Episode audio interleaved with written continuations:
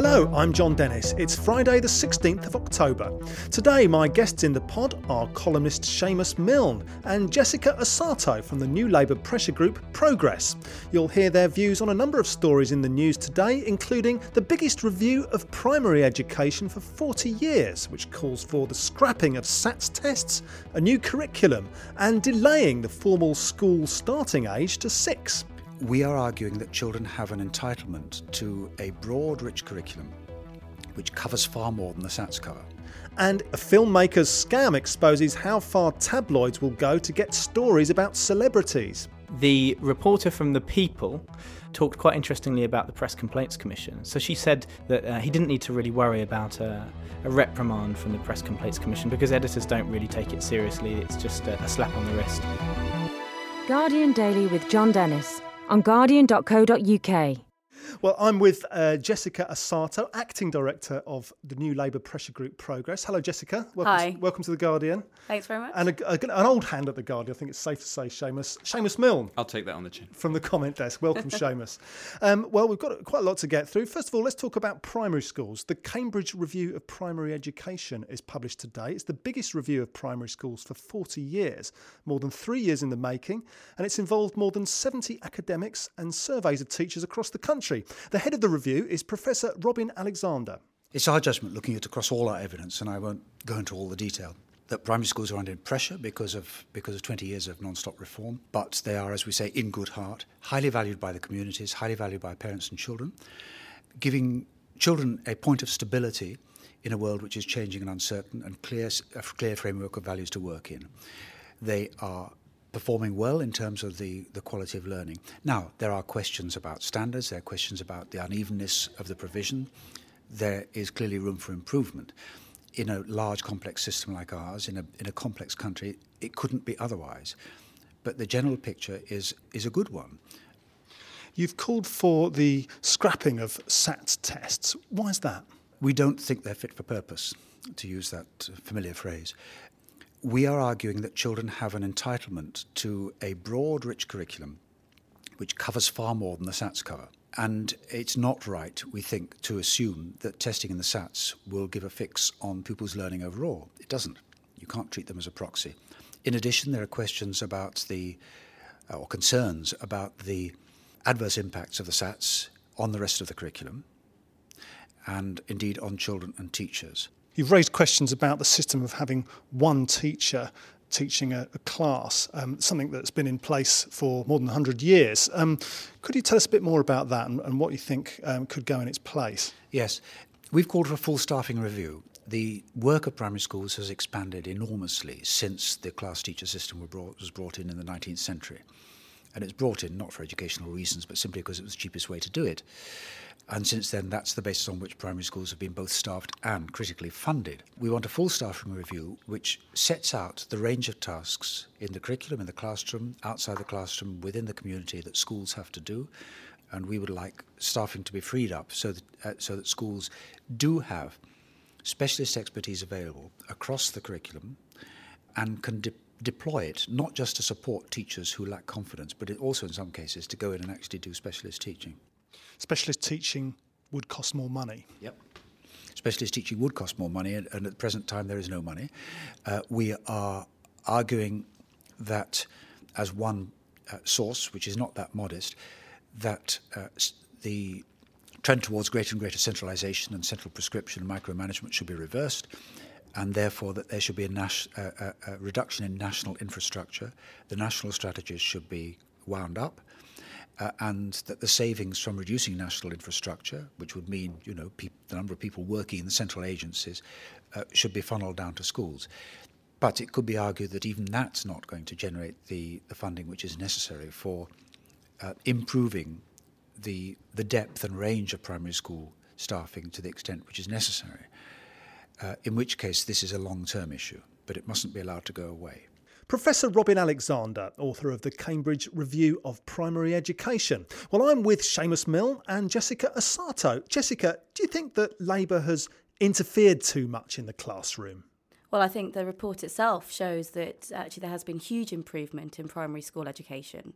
Uh, and that means that to some extent, Labour's plans have definitely worked, particularly the added investment over the last 10 years. We've seen uh, real uh, sort of increases in resources. And I think that teachers and parents and students recognise that.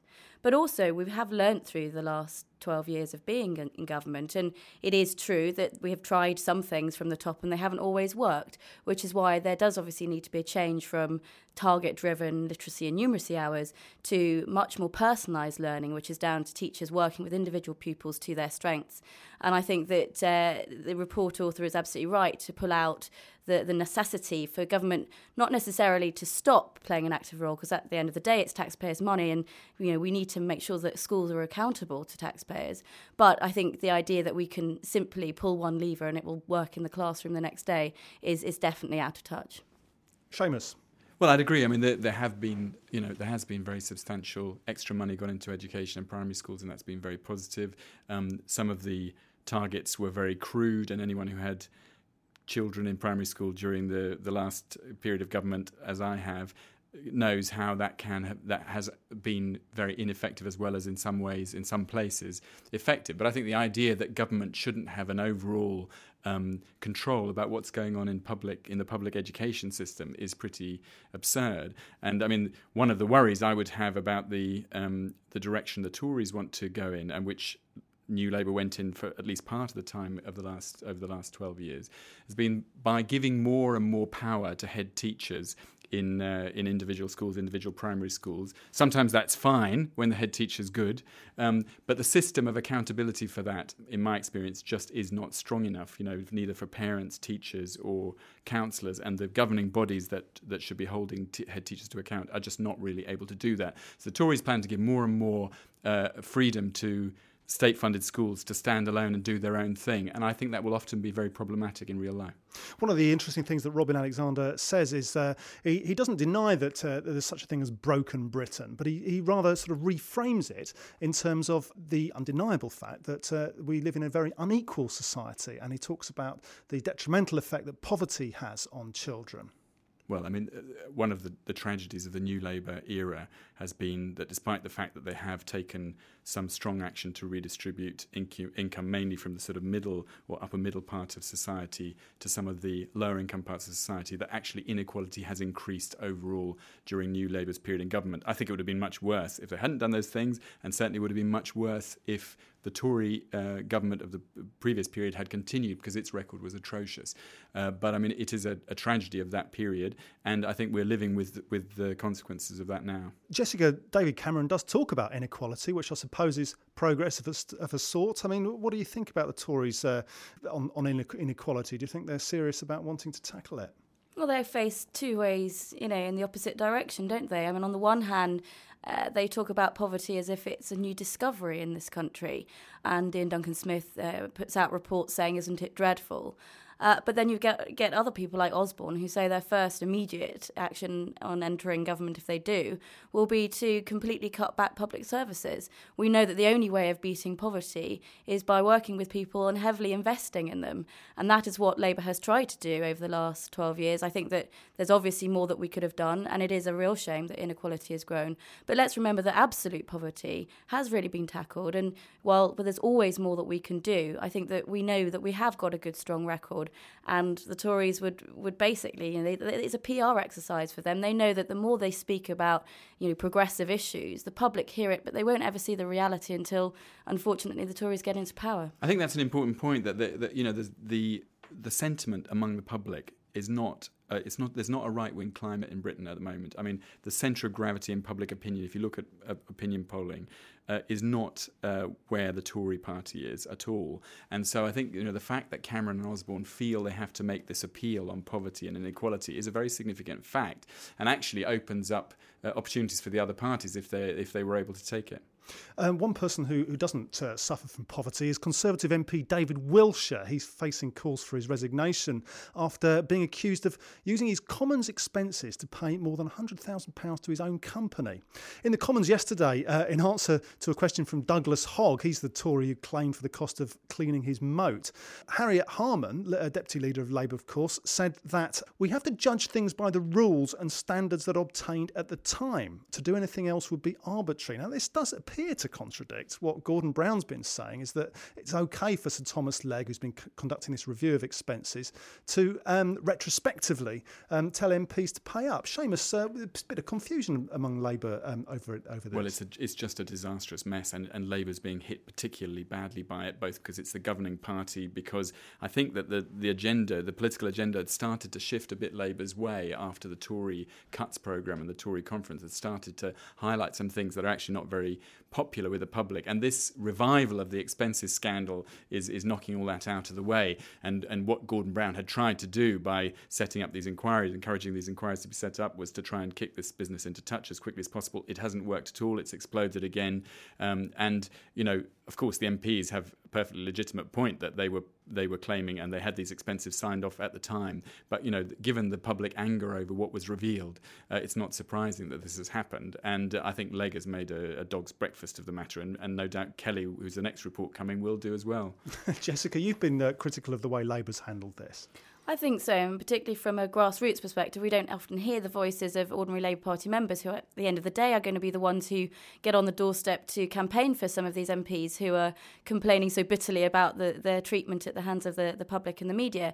Um, but actually, you know, there was a, a, solution that could have actually helped to wrap this up before recess, uh, which was to allow local party constituencies to have a say over the reselection of their MP. And I think that that could have uh, at least given the public some signal that the party was willing to you know, either reselect the MP or open the door to, to new candidates. So we could have started afresh. And had we had that debate then, rather than, as always seems, we give it to some independent reviewer who goes off, spends a long time looking at things, and the situation is never never made any better. I think that Legge would have been you know, much better off using a, a kind of citizens convention or jury to help him come to uh, a reasonable decision about you know what should be paid back and what should not. The public at the end of the day do not want their MPs not to receive any money at all.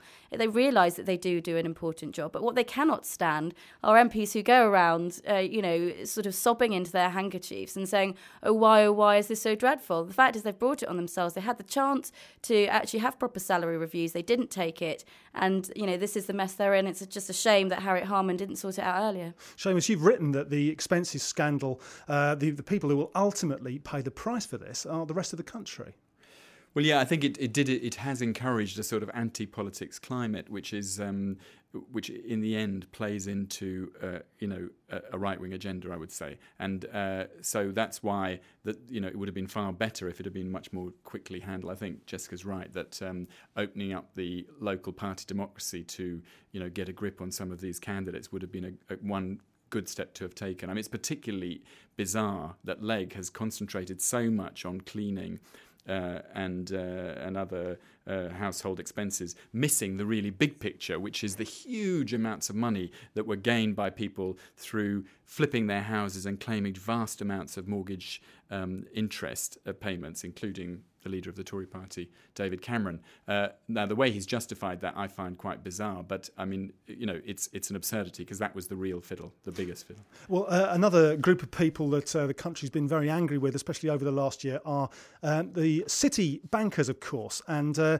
I'm afraid that uh, it looks like city bonuses are back. The major US banks with big operations in London, uh, JP Morgan and Goldman Sachs among them, reporting massive third quarter profits this week. City Minister Lord On Wednesday told investment bankers to, to demonstrate restraint on bonuses, but uh, we don't uh, really expect that to happen, do we, Seamus?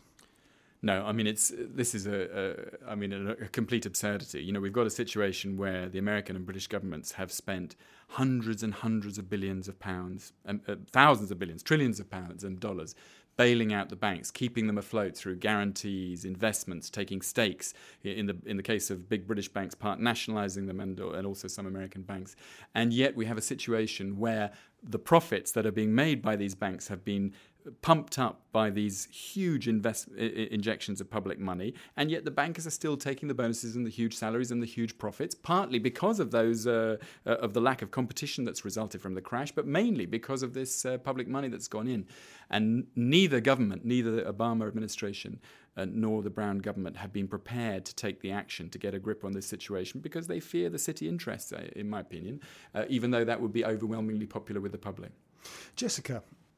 Well, look, I don't think that we should. Uh, necessarily put uh, at risk the fact that things do seem to be getting back to normal. What we just don't want is that the big bonuses get back to normal. And so I would, I think there's there is sort of a twin track here, which is those banks which are under state ownership I think that it would be absolutely outrageous for the government not to try and do something about remuneration in them because it is taxpayers' money. Those banks in the private sector, I don't think there is very much the government can do to stop the bonuses being paid, which is right why I think, you know, Lord Myners should be saying this is a moral issue. But, you know, we can't interfere, I think, as a government in, in the operating practices of, of private sector companies. But JP Morgan and Goldman Sachs wouldn't be experiencing these big profits if the governments hadn't bailed out AIG, which was one of the companies in trouble that Goldman Sachs and JP Morgan, Morgan had investments in. Absolutely, but we have to we have to sort of understand that we want these banks to be profitable, and we do want these organisations to to start getting back into uh, a situation where they're experiencing growth and, and therefore paying in corporation tax. So I think you know we've got to be careful. We can't just sort of say because we've helped to, to bail them out, they're not allowed to to basically grow and, and you know make profit again. I do think, however, that uh, particularly for the state-owned uh, banks and, and enterprises, those should be shown you know a greater degree of, of restraint when it comes to bonuses and remuneration, and I would like to see the government doing more on it. Yeah, I, I, don't agree with that. I mean, I think that the, the, the, problem is, first of all, we don't want the banks to get back to normal, as Jessica says, because normality, i.e., hands off approach to banking and the financial system, was precisely one of the key factors that led to the crash and the huge loss of wealth that has taken place across the world and in Britain as a result of that. And the second thing is that the way that profitability is being rebuilt in these in the banking system at the moment is is not by you know uh, lending uh, to businesses and customers in a way that would help the recovery, but the very opposite, rebuilding their balance sheets. And you know what is essential uh, is that you know lending in the economy is boosted and driven up by government intervention. And unfortunately, even in the state, part state-owned banks, that's not happening, uh, and the profitability is coming from from the opposite, from them rebuilding their balance sheets. So I don't think there's the problem is is too is too much intervention. There isn't enough intervention, and the government should be using its stakes and the fact that it's underpinning the entire financial system to drive up that lending and boost the recovery. And I think the only reason they're not is that they're fearful of city interests and their influence. I think that it's more that we're fearful that uh, by over interfering in the market at such a delicate time, we could actually tip them backwards. As I say, I don't, I don't think this is a, a black and white issue. It's not simply one of, of you know, uh, the the state stepping in and, and saying to you know a banker, look, you're not allowed that bonus because we helped to, to bail out the economy. I think you know designing regulation that's going to be fit for the next 10 or 20 years is not going to happen overnight. It needs to happen. But in, in this time, when we really need to see green shoots. We need to see the recession coming to an end. I think it would be really foolhardy to jeopardise that just because we're very angry, quite rightly, at what the bankers got us into. But actually, it's not. It's not the bonuses that are the most important issue. The most important issue is that they're not. The banks aren't lending, and that's why there is that interference is needed. Why it's necessary necessary to drive on the recovery and precisely to encourage those green, green shoots that Jessica's talking about. Well, uh, regulation has um, been in the spotlight in the city. It's also been in the spotlight in the media this week. The Guardian's published a second clip from the documentary film Starsuckers. We heard about the first one yesterday in the podcast. Uh, the, this film's directed by Chris Atkins, and in this second clip, um, Atkins tries to establish how far tabloid journalists will go. Uh, one journalist in this second clip is filmed laughing about the Press Complaints Commission uh, and the fact that it's actually run by newspaper editors. You get by PCC, but there's no money Oh, really? Yeah, it's a really odd situation. So slap on the wrist? Yeah. And the PCC is run by a newspaper editor. Really? Yeah, it's like self regulated. Right, of course. Yeah, I remember reading this. Art.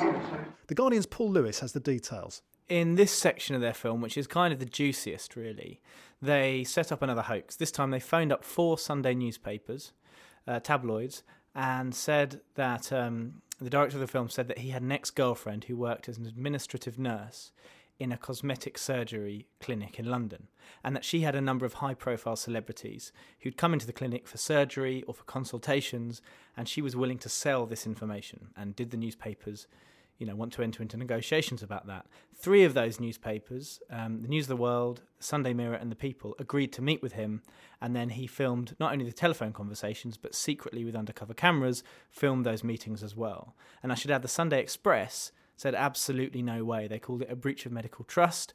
They said it was against the Press Complaints Commission charter, and um, yeah, would be you know essentially unethical both on her part, the admi- the administrative nurse, who of course didn't exist, and on the part of the newspaper.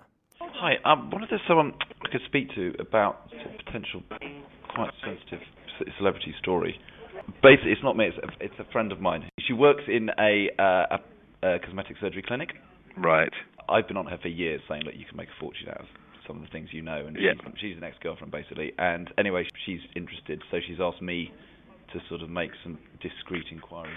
Right. I think we'd find it very difficult because under the Press Complaints Commission charter, you cannot go into people's health issues. And when we see these conversations being filmed, uh, sort of clandestine uh, filming of these conversations with tabloid journalists, um, what do they say? Well, we should go through them individually if we've got time very quickly, because I think they say different things. The Sunday Mirror uh, reporter goes the furthest. He steers the conversation onto the question of documents. He says, "Is there a document that would back this up?" And that's, of course, when you get into really tricky territory because you know these documents would be protected under the Data Protection Act. Although there is a public interest argument for some publication of some stories, so he talks about documents.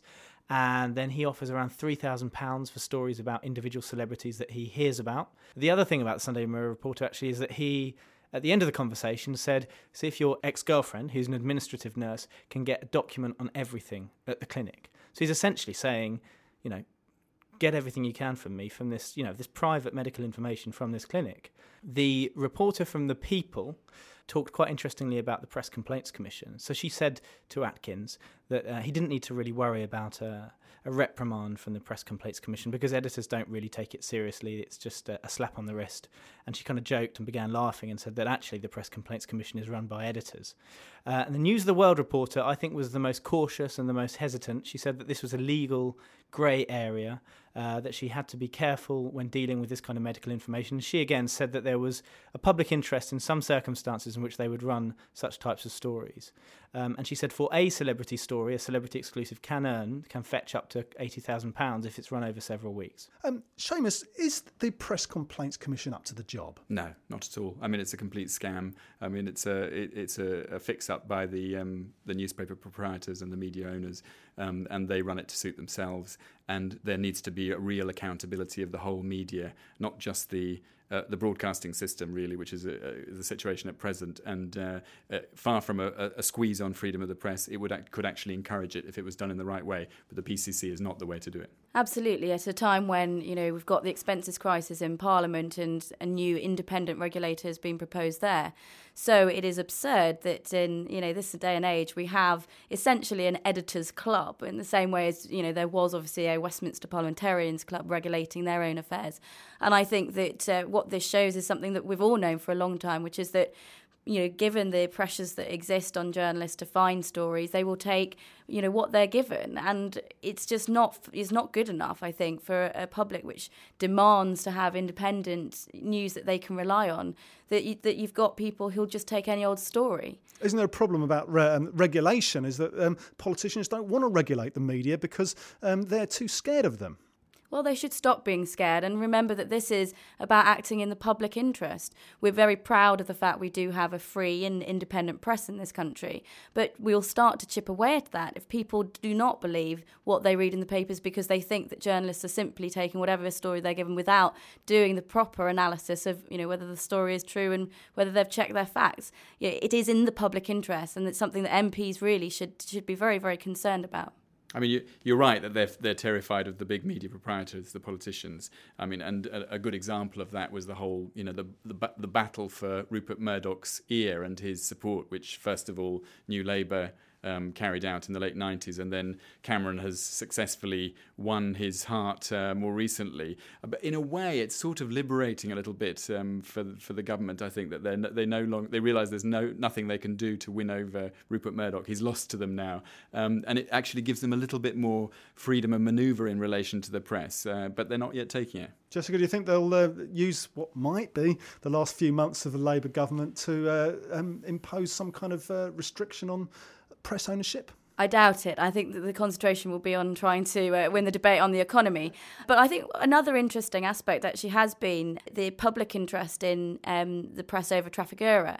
And actually, I do think that the more that the public gets involved in its own way through new media and Twitter and, and the sort of social media online, uh, you'll actually see maybe they'll take more interest in actually looking at which stories don't quite add up in the press. And it might be that, yes, we do need a new independent regulator, but maybe the public will start to feel as though they need to become the regulator first, too. Jessica, Seamus, many thanks for joining us. Today's edition of Guardian Daily was produced by Phil Maynard. I'm Jon Dennis. Thanks for listening.